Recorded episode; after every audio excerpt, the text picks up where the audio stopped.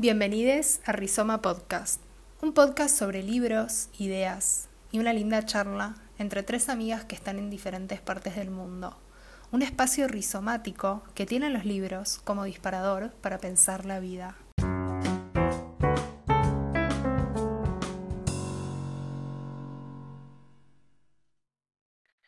Buenas, buenas, bienvenidos, bienvenidas y bienvenidas a Rizoma Podcast. Este es el tercer episodio de la tercera temporada y el número 18. Estamos hablando de la mitología griega. Hace un tiempito venimos con esto, con este nuevo mundo que hemos descubierto. Y hoy, vamos a hablar de un mito que nos va a contar más Ailu. Primero la saludo, hola amigas, ¿cómo andan? Hola. Muy bueno, que Ailu nos cuente un poco, porque hoy nos vamos a meter con el, para mí, el génesis de todo, el origen.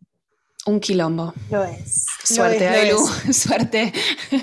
Caos, como se define todo. Del caos venimos y hacia el caos vamos.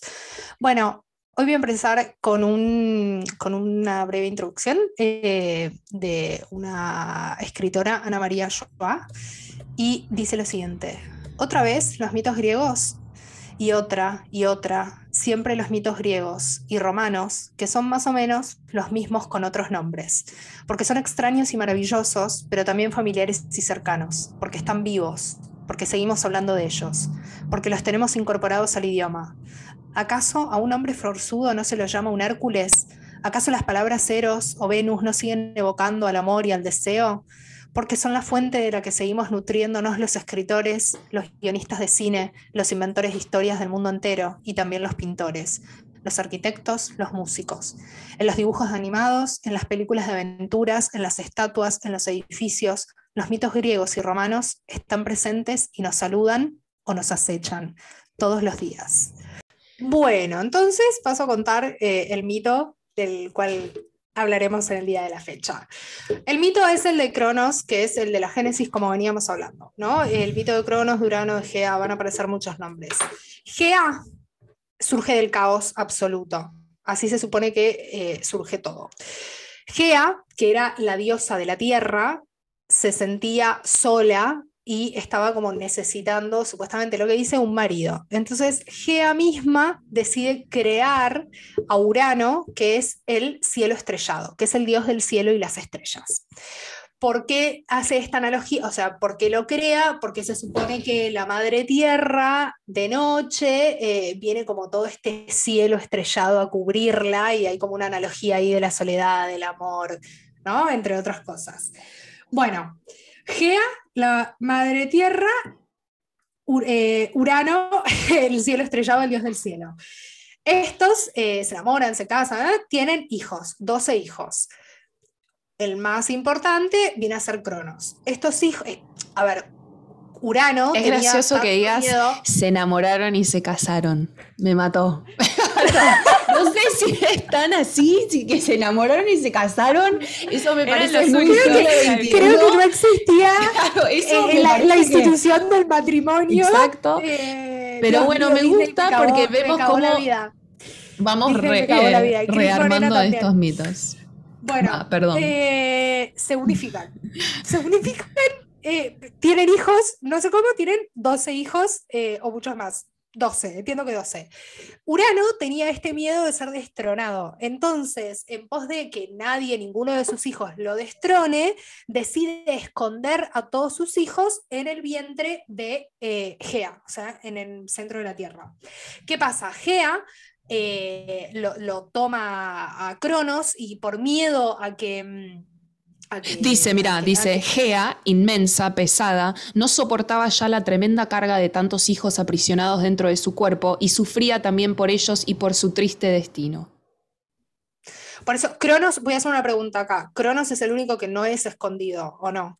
Todos son escondidos. Claro, todos son escondidos y Cronos promete que los va a liberar a todos, pero también le promete a su madre que va a eh, terminar con este calvario del padre. Claro, entonces, ¿qué pasa? Gea le pide a Cronos que venga a su padre. Entonces, Cronos lo que le dice es que venga a su padre porque los estaba ocultando. Entonces, Cronos lo que le dice, ok, pero necesito la ayuda de mis hermanos porque solo no puedo. Entonces. Escúchame, dice, perdón, ¿eh? pero dice esto: dice, los hijos, aunque eran enormes y poderosos, se sentían pequeños frente a su padre, el cielo inmenso estrellado, y no se atrevían a asomarse fuera de la madre tierra. Solo el joven Cronos, el menor de los titanes, un malvado de mente retorcida, estuvo dispuesto a ayudarla. Ahí está. Entonces, ¿pero qué le pide Cronos? Cronos le pide, bueno, necesito eh, liberar a mis hermanos para poder entre todos eh, vengar a nuestro padre. Entonces, en pos de esto que sucede, los libera y lo que hace Cronos es le corta los, los genitales a Urano y los tira al río o al mar. Esa parte ya la perdí. Con una hoz que le hizo la mamá. O sea, la mamá le da el... la mamá le da el el, arma, para cortárselo. El arma para cortárselo. Esto es un dato no menor, una vez de que lo tira, eh, de que lo tira al mar, eh, de, eso, de eso surge eh, Afrodita, que es la diosa del amor, como la conocemos nosotros. Eso es como un dato random porque después no habla mucho del tema, pero por lo menos la trae a colación Afrodita, que es la diosa del amor. Bueno, Acá hay algo interesante porque al final es como que estamos uniendo medio varios mitos, ¿no? Porque es como el génesis de la Tierra y después está el destronamiento de Urano y o la castración de Urano y después está el destronamiento de Cronos o algo así, ¿no? Como que hay varios mitos que le sigue, claro. Exacto. Y antes de que pases al otro, lo que quería decir es que al final de este, eh, Urano, ¿no? O sea, enloquecido de dolor, le grita y le dice, yo te condeno a que uno de tus propios hijos te destruya como hiciste conmigo, ¿no? Entonces es como que el padre lo condena y bueno, Y, hay, y eso me da lugar para comenzar con el otro, con el destronamiento de Cronos. ¿Qué pasa? Cronos eh, y Rea eran hermanos, pero se lo pone y se casa. Cronos y Gea eran hermanos. Típico de reyes, típico. Típico para mantener la sangre azul y noble en familia. Eh, bueno, y tienen hijos, tienen varios hijos. ¿Qué pasa? Cronos atento a esta maldición que le había dado Urano, diciéndole que uno de sus hijos lo iba a, traicionar, que decide que apenas nace uno de sus hijos, se los trae y se los come. Me espanto. Mm. Se los trae y se los come. Entonces no deja que ningún hijo eh, nazca en realidad, o sea, los mata apenas nacen. Eh, Rea, un poco cansada de esta situación, le pide ayuda a eh, Gea, que era la madre tierra. Que era la abuela de los niños comiditos. Sí, de los niños que se estaban, que se le, estaba entrando Cronos. Entonces le pide ayuda, entonces Gea le dice, em, ok, yo te voy a ayudar. Y al último hijo, ella, eh, al último hijo de Rea, em, lo que Rea le dice a, em, a Cronos, le dice, tengo que viajar, tengo que hacer un viaje. Entonces se va y lo tiene al niño ella sola. Y cuando, que obviamente Gea, o sea, la abuela lo termina, crea, lo termina criando y el niño eh, no lo ve, digamos, eh, Cronos no ve al niño. O sea, es gracioso eso porque eh, es como que hace una analogía, ¿no? Porque cuando dice que lo cría, ponele, porque en realidad la abuela, en este caso, sería la madre tierra, ¿no? Y dice que se hizo cargo, ¿y cómo se hizo cargo la madre tierra? No es que, ay, le cambiaba los pañales, no, una cabra le daba su leche y las abejas del monte destilaban para él la miel más exquisita, ¿no? Entonces, como la madre tierra también... La naturaleza, no, sí. No, no, está bien, está bien, está bien. Mm. Cómo alimenta al niño a través de la naturaleza, ¿no? Que claro, o sea, esta, analogía es súper linda. Y ahí, bueno, ahí sí reavuelve bueno, Rea vuelve y en pos de que, eh, que Cronos no se coma al hijo, le dice, acá está tu hijo y le da una bolsa de piedras, básicamente. Entonces Cronos se la traga y se sentía medio pesado, y bueno, sí, hermano, eran unas piedras, se sentía medio pesado, pero creía que eh, ya no, había forma de que ningún hijo lo destronara a él, como había caído la maldición del padre. Entonces, em, bueno, eh, ahí, ahí termina un poco. Eh, sí, o sea, lo más importante es mencionar que este hijo no tragado y que crece finalmente es Zeus. Porque, bueno, después sí, después sabemos que Zeus termina siendo el dios del Olimpo. Vamos a hablar de los temas que disparan este mito, pero bueno, Zeus logra engañar a su padre y cuando sus hermanos son liberados, sus hermanos eran nada más y nada menos que Demeter, Estia, Hades, Hera, Poseidón, bueno, y él mismo, cada uno empieza a gobernar un lugar de, la tierra y del mundo. Em, claro, o sea, ellos hicieron tragar a Cronos una poción mágica, ¿no? Que los obligaba a devolver a la vida a sus hijos. Y ahí vuelven a la vida y ahí es donde termina el mito y dice, se o sea, que todo esto era como una preparación para la guerra que se avecinaba, ¿no? Que iban a como revengarse de Cronos. Sí. Yo, ¿por qué digo lo de Zeus también? Porque en esto de la repetición de patrones familiares, que es algo que creo que esto está tan vigente, ¿no? Porque creo que de hecho somos una generación que hace un gran esfuerzo por no repetir patrones familiares. Pero este aquí que Zeus, luego de eh, poder engañar a su padre y liberarse, y Zeus es el nuevo rey de los reyes del Olimpo y se casa también con una de sus hermanas, que es Hera. O sea, que ya lo vimos en uno de los mitos que eh, bueno, justamente Hera era una esposa furiosa porque Zeus no paraba de tener sus aventuras con todo lo que caminara o volara. Entonces, como que incluso en este mito de Cronos, que llega hasta acá, ya un poco vamos hilando y sabemos que esta historia también se va repitiendo, por más que Zeus no es destronado, creo, me parece que... Eh, termina siendo como el dios que más gobierna en el Olimpo. Así que ¿qué hacemos? Nos metemos con la repetición de los patrones familiares, de lo que significa esto de, la relación padre-hijo por un lado y de la relación madre-hijo. Mira, a mí me parece algo eh, que curioso para destacar antes de comenzar con todo esto, porque eh, eh, como leyendo el libro de Graves, que no me acuerdo si ya lo dije o no, pero, bueno, leyendo el libro de Graves, claro, leyendo el libro de Graves, como que hay toda una una cronología de la historia de la humanidad ¿no? y de las civilizaciones que, por ejemplo, eh, destacan que antes, o, bueno, cuando empezó la civilización no se sabía que la mujer quedaba embarazada por un hombre.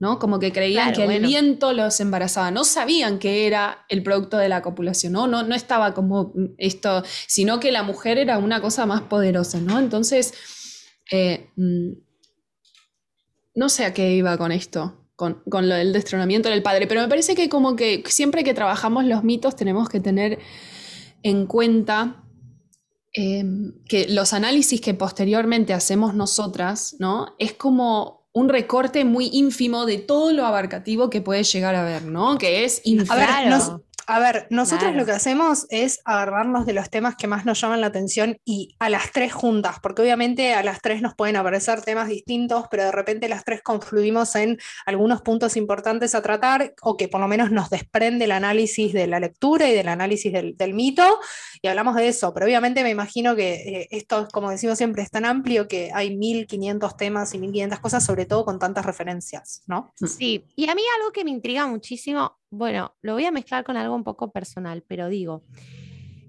¿qué es verdaderamente esto de la castración que ha tomado tanto lugar en, la psicología, en el psicoanálisis, ¿no? También, porque leerlo tan explícitamente como algo genital, después una vez me acuerdo que le pregunté a mi, a mi terapeuta, a mi analista, le dije, ¿qué es la castración? O sea, no entiendo, porque no, no sucede ya en ese plano tan literal de que el hijo, sac, le corta los testículos al padre, ¿no?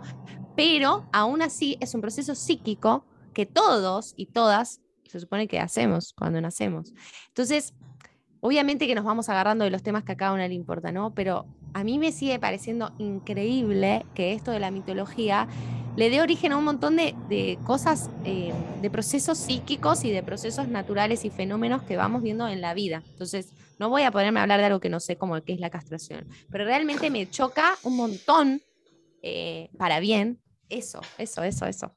A mí me parece que hay como varios puntos de vista y dependiendo de qué, con qué lupa, digamos, lo miramos, porque si partimos de una base teórica del psicoanálisis, porque por ejemplo Robert Graves, este hombre, cuando, en una parte dice que él, para él, no tiene absolutamente nada que ver el psicoanálisis con la mitología. Él los aparte dice, no, no, a ver, la mitología es eh, una, un recuento de la historia política y social de Grecia, no tiene nada que ver con la mitología. Pero, ¿qué pasa? Yo no estoy de acuerdo, no es un punto de vista, yo creo que se puede, que no es, digamos, que uno puede tener o sea, que no, no se cancela uno al otro, no es que por tener el psicoanálisis o por leerlo con una mirada psicoanalítica no se puede pensar la historia política religiosa, o sea, me parece que son dos lupas diferentes, dependiendo con cuál lo agarremos. Y todo lo que tiene que ver la castración, por ejemplo, es en realidad un proceso por el que pasa el niño. O sea, que acá está como invertido, porque esto me parece que es un buen punto para hablar, ¿no? Que, que el miedo que se le tiene al padre, ¿no? O, o esta, esta cosa que o sea, viste la típica frase de vos espera que llegue tu padre. Vos espera, espera, ¿no? Cuando uno es nene, que a mí justo no me pasaba, o sea, no era algo que en mi caso se daba mucho, no, pero, sí, pero sí es verdad que yo me acuerdo de chica, como si se enojaba mi papá, a mí me daba miedo, o sea, me daba miedo, me daba miedo físico, ¿no? Como algo... Se supone que es una autoridad construida y qué es la que pone los límites, ¿no? O sea, nosotras, vos y yo compartimos eh, durante muchos años una terapia alternativa que habla un poco de eso, ¿no? Que, que los padres, digo, podemos estar no de acuerdo, pero que la figura paterna era la que ponía los límites y la figura materna, eh, obviamente no entendiendo padre de adoptivo de nacimiento, o sea, todos los disclaimers habidos y por haber que son necesarios, pero digo, la figura del padre era la que ponía el límite.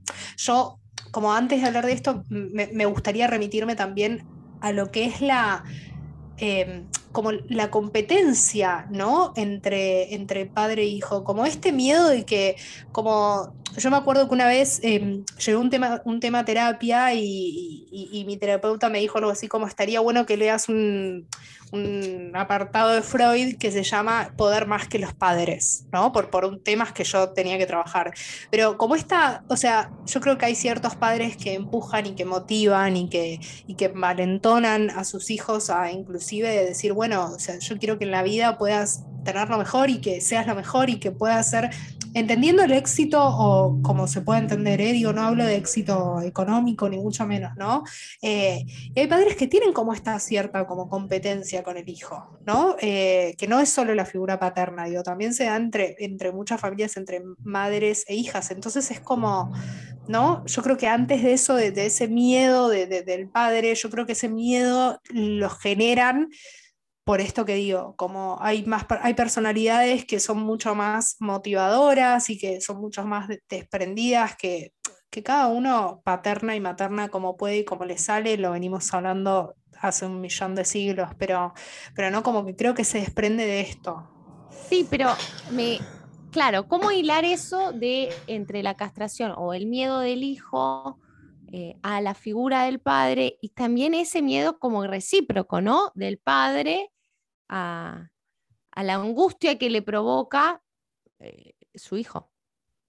Pasa que, es, provoca, ¿no? Una angustia. Una angustia ya sea por ser superado o por ser distinto o por no ser, o, sea, o no homologar todo lo pretendido. Es un estado angustioso, me imagino. Total. Yo creo que hay algo que es muy, muy difícil de explicar porque hay procesos que se dan internamente dentro de cada uno que esto me parece interesante porque ese texto, no, no, sé si se llamaba así como dijiste, pero me parece que lo que habla ese texto es cómo uno internaliza la voz del padre. ¿no? que supuestamente es el superego, ¿no? En análisis. No me quiero volver muy psicoanalítica, ¿no? Pero bueno, no, no, pero está buenísima porque sirve, sirve para que entendamos. Claro, entonces, ¿qué pasa? Hay una voz que se internaliza, que es, por ejemplo, lo que uno sí lo que dice Freud es que el superego dicta, ¿no? O el padre, la voz del padre dicta, esto serás, pero esto no podrás ser, ¿no? Como que hay cosas que le quedan reservado al padre, ¿no? Que, que no puede el hijo ser como el padre. Y esto me parece que lo marca mucho el mito, ¿no? Como esto de... Em, estos límites también, que, que, si, lo, si lo tomamos como una metáfora, ¿no? Que el padre Em, no deja que el hijo salga de la panza de la mamá, ¿no? de, la tierra, de dentro de mm. la tierra, o sea, lo, confina en límites muy claros y le dice, vos a mí no, o sea, no, te, te tenés prohibido, ¿no? Eh, la prohibición también, la prohibición de no, no podés tener el mismo poder que yo.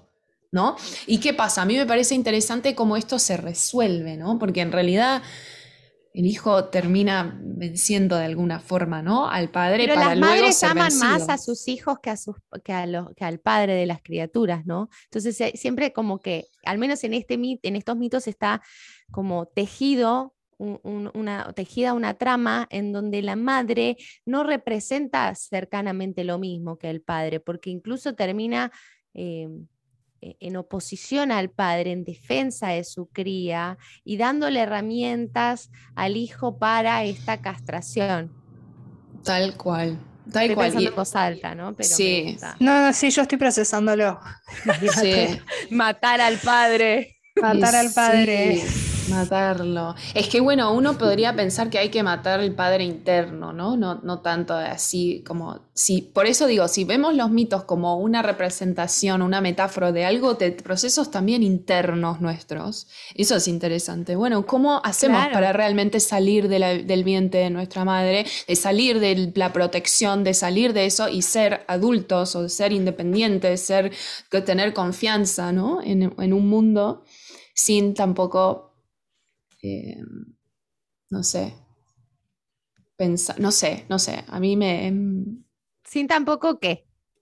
Claro, como sin tener que eh, matar a nuestro padre, ¿no? Porque es un poco, no sé, igual, porque me parece que las familias también hoy en día se deben conformar muy diferente a cómo se conformaban en la época de Grecia, o la idea de familia debe ser muy diferente, ¿no? Como la- las estructuras, todo. Pero hay algo que, como una semillita que queda, que bueno, que se ve que hay algo de la estructura humana que, de la que no podemos escapar, ¿no? Ya Sí, por eso... Quizás por eso, Mm. es que quizás por eso me viene la idea de esta charla que había tenido en análisis con respecto a la castración y a esto que decíamos de que nos llamaba la atención la repetición de historias de patrones familiares, como que quizás al ser la castración un proceso psíquico inevitable del niño, ¿eh? Ahí está la repetición también, o sea, es Pero es que- miedo a su propia castración. Es como que Freud lo describe muy en términos de el niño pequeño tiene miedo de que le corten el pito, entonces deja de portarse mal. Tiene miedo que ¿por le qué? saquen ese ¿Por objeto qué? preciado. ¿Por qué?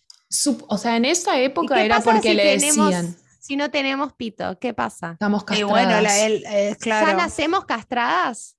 Sí, y en Por esto, por ejemplo, no en la Facultad de Psicología últimamente sí. hay como mucho revuelo también por toda la cuestión de género, porque en realidad a mí me parece que también se puede leer esto en... No dando, porque también está todo el tema del falo y que la mujer quiere el falo Claro, porque es sea- castrada y porque todo esto, ¿no? Y que ansía. o Pero sea, me que- reinteresa, ¿eh? Me reinteresa. O sea, Bueno, para, te voy a para hacer un bajarlo a la tierra antes- lenguaje no, no Ah. universitario, para los que no fuimos ahí. O sea, la mujer te- en teoría nace castrada y la competencia de la castración es fálica, digamos. ¿Estoy diciendo bien? Ma- o sea, más o menos, es muy complejo. Es que es Pará. muy complejo porque en realidad Queremos el hijo todo en este viene a podcast. representar el falo. O sea, según Lacan, ¿no? Porque él da fórmulas matemáticas. Entonces, ¿qué pasa? La mujer no tiene el falo. Entonces, al tener un hijo, llega como ese fa ella como es un falo que después lo tiene que, se da cuenta que no es el falo, ¿no? Pero por eso hay, son todos procesos que son muy complejos y no sé si, si entraría ahí, pero ¿qué ibas a decir? Yo lo que, no, no, lo que iba a decir es que para entender un poco este disclaimer del cual hablabas del- de la Facultad de Psicología, eh, yo hace un tiempo recomendé este libro de Paul Preciado de Yo soy el monstruo que os habla, eh, que es eh, un discurso que da ante no sé cuántos psicoanalistas eh, en la Academia de Psicoanálisis Francesa, donde habla específicamente de este tema. Que digo, que quizás leyéndolo un poco se puede entender esta, esta paradoja de qué es lo que piensa la Academia de Psicoanalistas más, eh, no, no quiero herir ninguna sensibilidad, pero como más tradicionalista y que después están como otros que quizás no son tan tradicionalistas. Pero no me quería olvidar de eso.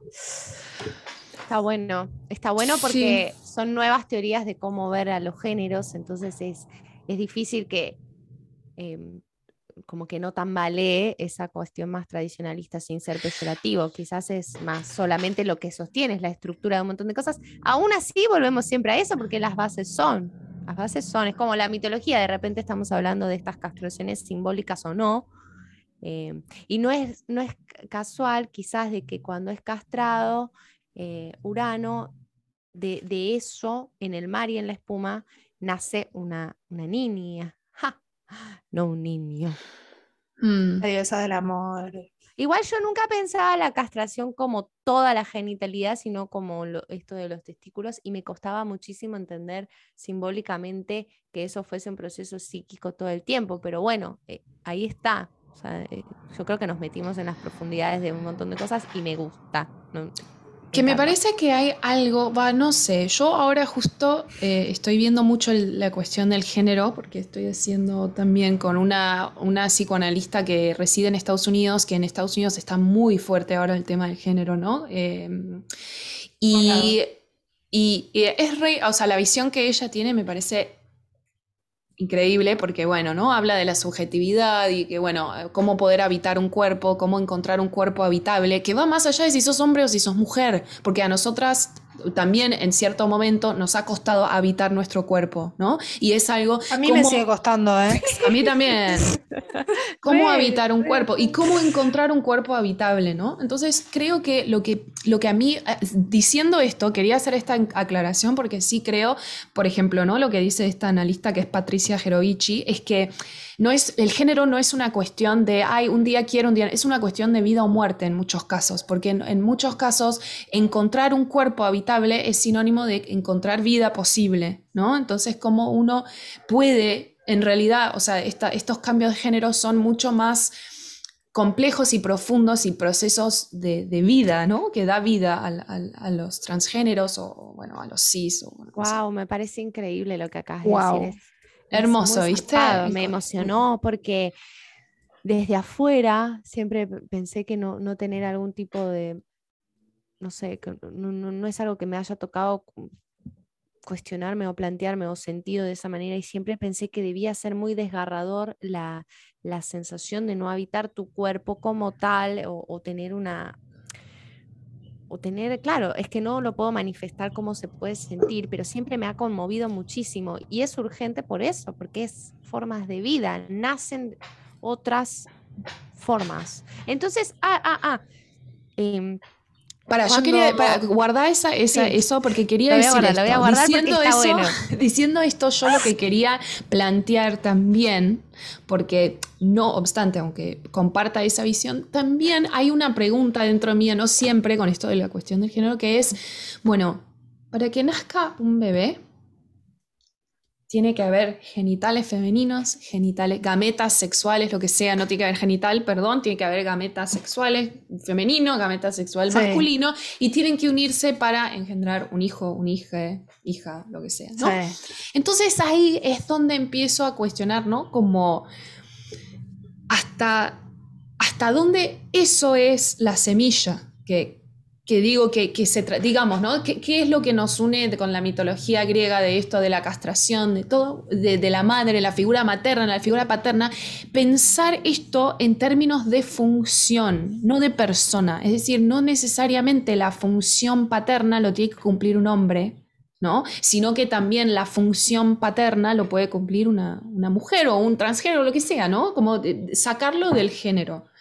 Y, así quizás también, porque en realidad el género, em, no sé, es complejísimo, no sé si me animo a entrar tanto en eso, pero ¿qué ibas a decir, Está buenísimo porque em, siempre estamos pensando en una manera muy binaria, cuando en realidad, ¿qué nos importa a nosotros?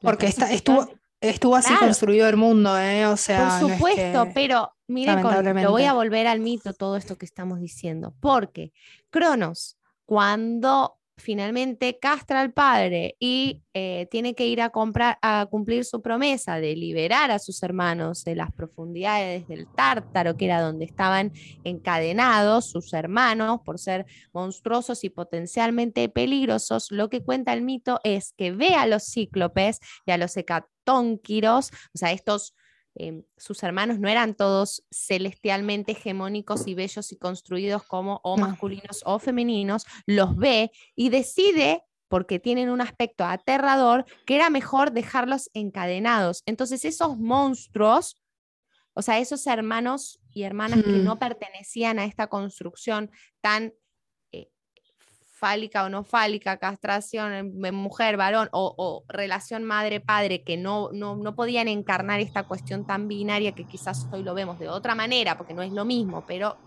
hagamos esta analogía que digo, los deja encadenados ahí y solo se queda con los titanes, los más parecidos a él, para que queden libres y lo ayuden a gobernar. Esto lo dice el mito, no es que lo estoy diciendo yo. Entonces, esta analogía me parece genial, como esta, esta vida que contaba Iris, que nace a través de esta ruptura del género, que es urgencia, que es transgéneros, eh, las personas no cis, todavía siguen ahí en las profundidades del, tártaro porque no es vida o, mm, Es re interesante lo que decís, porque es verdad, es como que, y además creo que en toda la, historia, ¿no? Es como siempre hubo em, rechazo o, persecución, o, bueno, lo que durante las distintas épocas se dio de diferentes maneras de lo diferente o de lo de aquello que, no entendemos y que nos da miedo, ¿no? Porque mismo pensás la quema de brujas, ¿no? O de brujas, entre comillas, porque...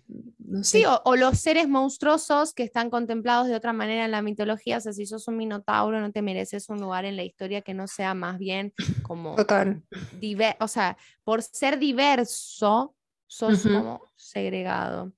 En, en, ese sentido, construido más como otro tipo, ya no son los dioses, son los seres híbridos. Eh, sí, wow. Wow. Bueno, re para pensar. Y, eh, eh, no sé si había otro tema del que, del que querían hablar. lo vamos a enlazar con el tema de las relaciones madre e hijo y padre e hijo. Y creo que con esto de las repeticiones y las castraciones nos ha quedado una idea de, algo que sí se sigue repitiendo de una manera que no sé si era la que pensábamos darle al episodio, pero que me gustó porque, porque sí, porque está vigente y porque no, no sé en verdad cuánto se habla de este proceso de castración de manera que no sea analítica. Ponele que uno no hace análisis y no, llega a esto nunca. Eh, me, sigue pareciendo muy interesante que cada uno profundice sobre esto. Es que además me imagino que tiene que ver también con lo que dijo Iris hace un par de minutos atrás, lo de matar internamente al padre, ¿no? Lo de esta, castración interna que muchas veces supone salir de la endogamia para, para uno. Digo, hay, hay padres más o menos eh, ¿cómo lo puedo llamar? No intensos, pero que, permiten esta libertad y que permiten eh, al hijo como vivir un poco más eh, y crear como su propia vida. Y padres que son un poco más castradores, que en el mal uso de la palabra, ¿o no? Porque en la cotidianidad hay un mal uso de esa palabra del castrador, hay el padre castrador que no deja salir, que no, que pone mil límites y qué tal. Mira, a mí me gusta pensar, esto sí lo puedo traer y, y si quieren con esto lo vamos como cerrando, que Freud dice que hay varias tareas imposibles en la humanidad, ¿no? Me parece que eran cuatro, no me acuerdo bien, cuatro o cinco. Dentro de esas tareas imposibles, o sea, de roles imposibles dentro de la sociedad, él dice que está la política y los padres y madres, que es una tarea imposible. Es decir, es imposible hacerlo bien, ¿no? Es como que uno puede intentar, pero siempre va a eh. quedar agujeros, siempre va a quedar fallas.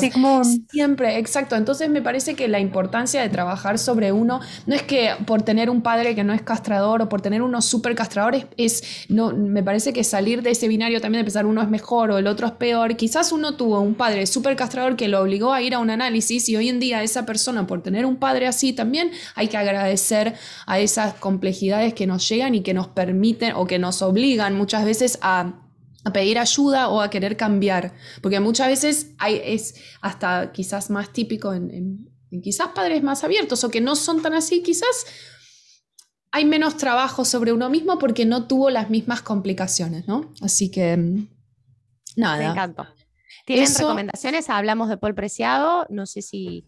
Bueno, los textos, amiga, lo que vos quieras mandarnos a leer de Freud y de Lacan, mándanos a leer también. es que infinito, es infinito y muy difícil. Pero, también recomendemos a Graves, que hemos leído. Bueno, la autora que, ahí lo mencionó en la cita del inicio. ha sido un episodio interesante que espero que a cada uno le sirva para, replantear esas voces internas. Em, bueno, las saludo. Ahora las y para castrar al padre. Chao, las eh, amo. Un Hasta placer, la próxima. Un placer. Hasta, la próxima. Esto fue Rizoma Podcast, el episodio número 18, el tercero de esta temporada de la mitología greco-romana. Será hasta la próxima.